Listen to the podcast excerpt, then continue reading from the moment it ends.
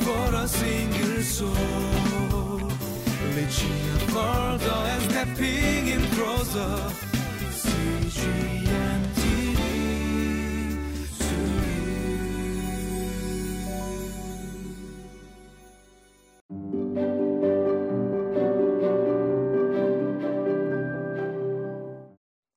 Welcome to Living Life.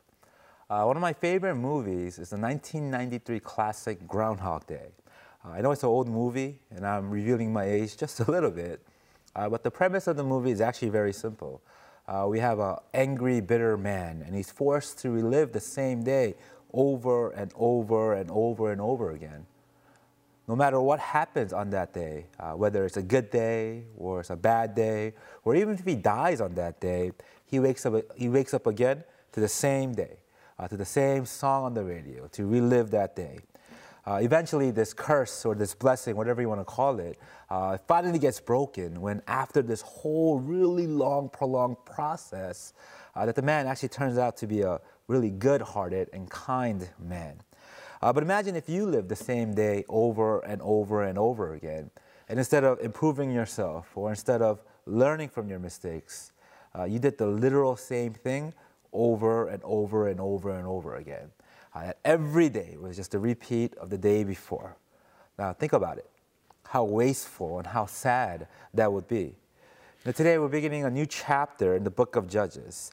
And though by now the Israelites already had suffered greatly because of the sins that they have committed, uh, we see that not only do they refuse to learn from their mistakes, that it actually gets worse.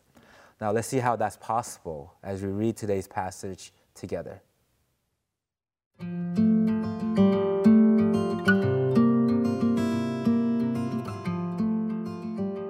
Judges chapter 9, verses 1 through 15. Abimelech, son of Jerubbaal, went to his mother's brothers in Shechem and said to them and to all his mother's clan, Ask all the citizens of Shechem, which is better for you, to have all 70 of Jerubbaal's sons rule over you, or just one man?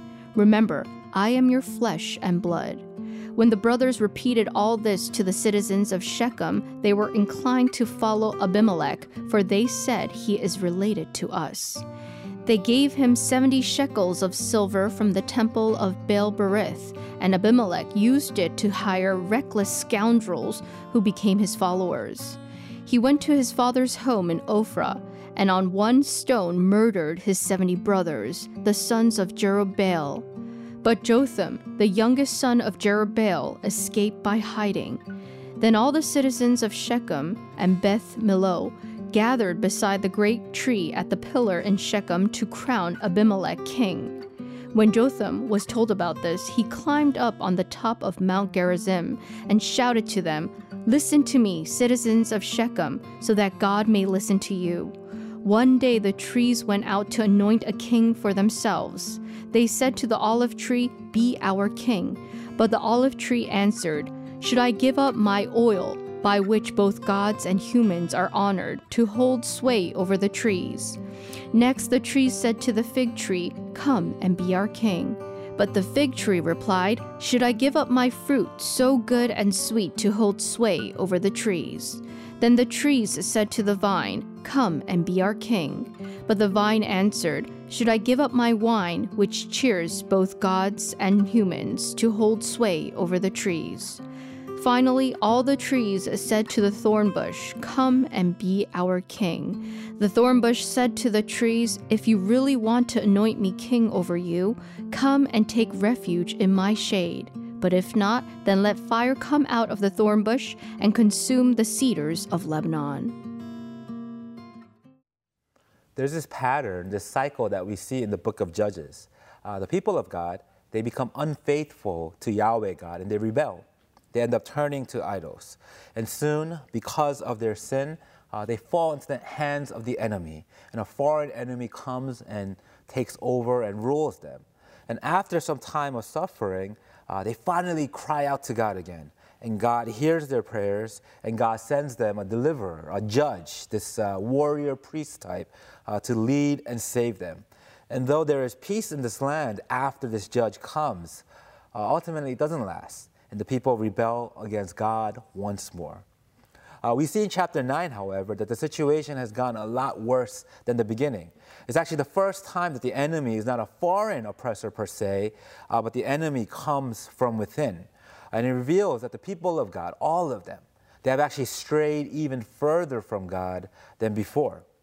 We're actually told at the end of chapter 8, during Gideon's rule as judge, that the, begin, that the people of God, they begin to worship this, this foreign idol called Baal Berith uh, which actually literally translates to the Lord of the covenant. And they forget about Yahweh God, the one true God. You know, they don't remember that God has saved them, that God had continued to save them, and they just kind of forgot about God and they go to idols instead. And then today's passage, we're introduced to a son of Gideon, this man named Abimelech. And even though Gideon, this judge, had refused the kingship of Israel, uh, ironically, Abimelech's name means son of the king. Know, Abimelech was the son of a concubine from this land called Shechem. And he was actually the last in line of his brothers uh, to be able to take over his father's place. He was 70th of 70 brothers, uh, but he had great ambition. Uh, enough so to actually go to his mother's people, the Shechemites, uh, to curry favor with them and to also to commit the murder of all his brothers.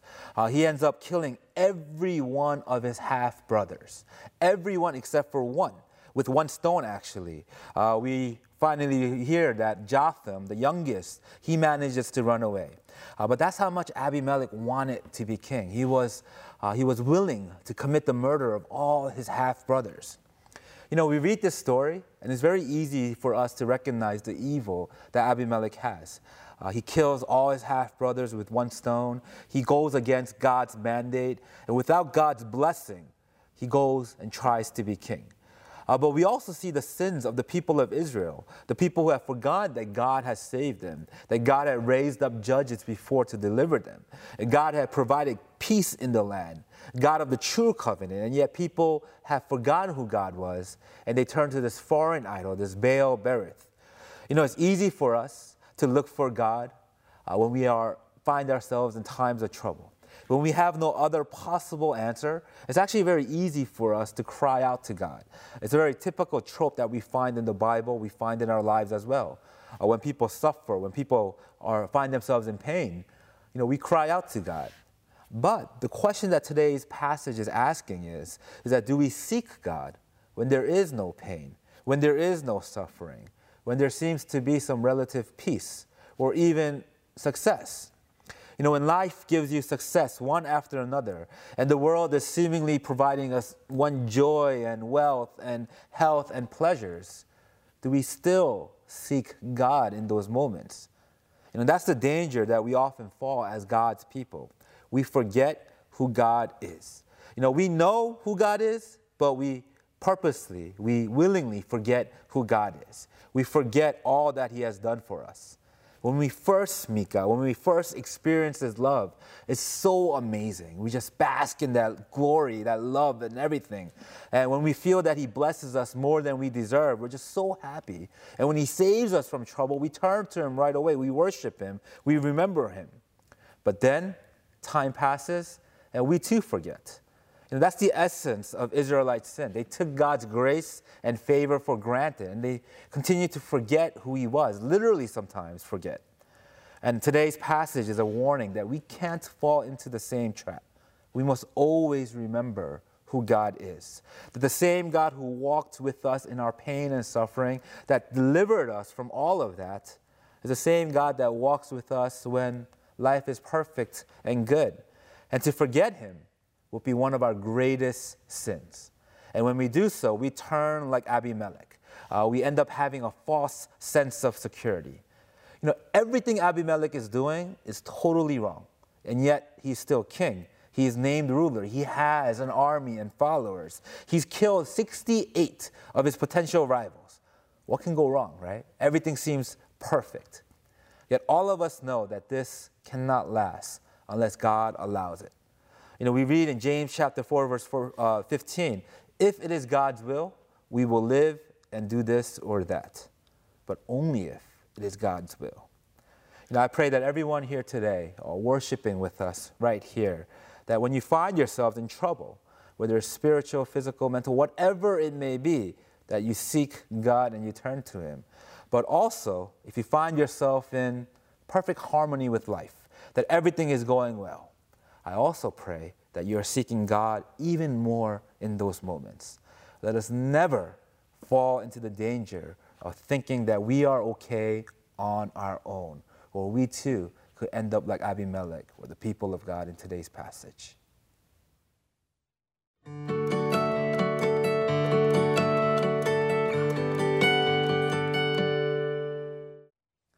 Today's passage ends with a parable told by the last surviving brother Jotham.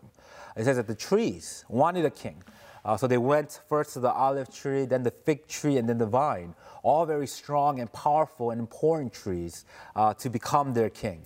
But they all refused. They all refused. Lastly, the trees, they go to the thorn bush. And in the passage, we read that the thorn bush says to the trees, If you really want to anoint me king over you, come and take refuge in my shade. But if not, let, uh, then let fire come out of the thorn bush and consume the cedars of Lebanon. Now, logically speaking, can you take refuge in the shade of a thorn bush? Of course not. There actually is no shade. And the moment you stand actually next to it, you're going to be pricked by the thorns. You know, everything that the thorn bush says is terrible and illogical, and yet the trees still went and foolishly asked the thorn bush to be their king. You know, when we forget who God is, we become the most foolish. And though in those moments we might not recognize it, from the outside, we too are like the trees asking the thorn bush to rule over us. It is super foolish for us to seek anything else besides God. It is extra foolish when we refuse to seek God in any moment of our lives and we allow the situations of our lives to dictate the way that we live. So today, as we remember this parable, let us not be like these foolish trees, and let us only seek God and only seek Him over everything else in this world. Let us all pray. Dear Lord, we thank you for giving us today's passage and for just loving us every day. We pray, Lord Father God, that in all that we do, in the good, the bad, the mundane, whatever it may be, that we seek only you, Lord. Let us not be foolish like these trees in today's story. Let us not be foolish like Abimelech or the people of Israel. And let us only seek you and trust in you, Lord. We pray all this in Jesus' name. Amen.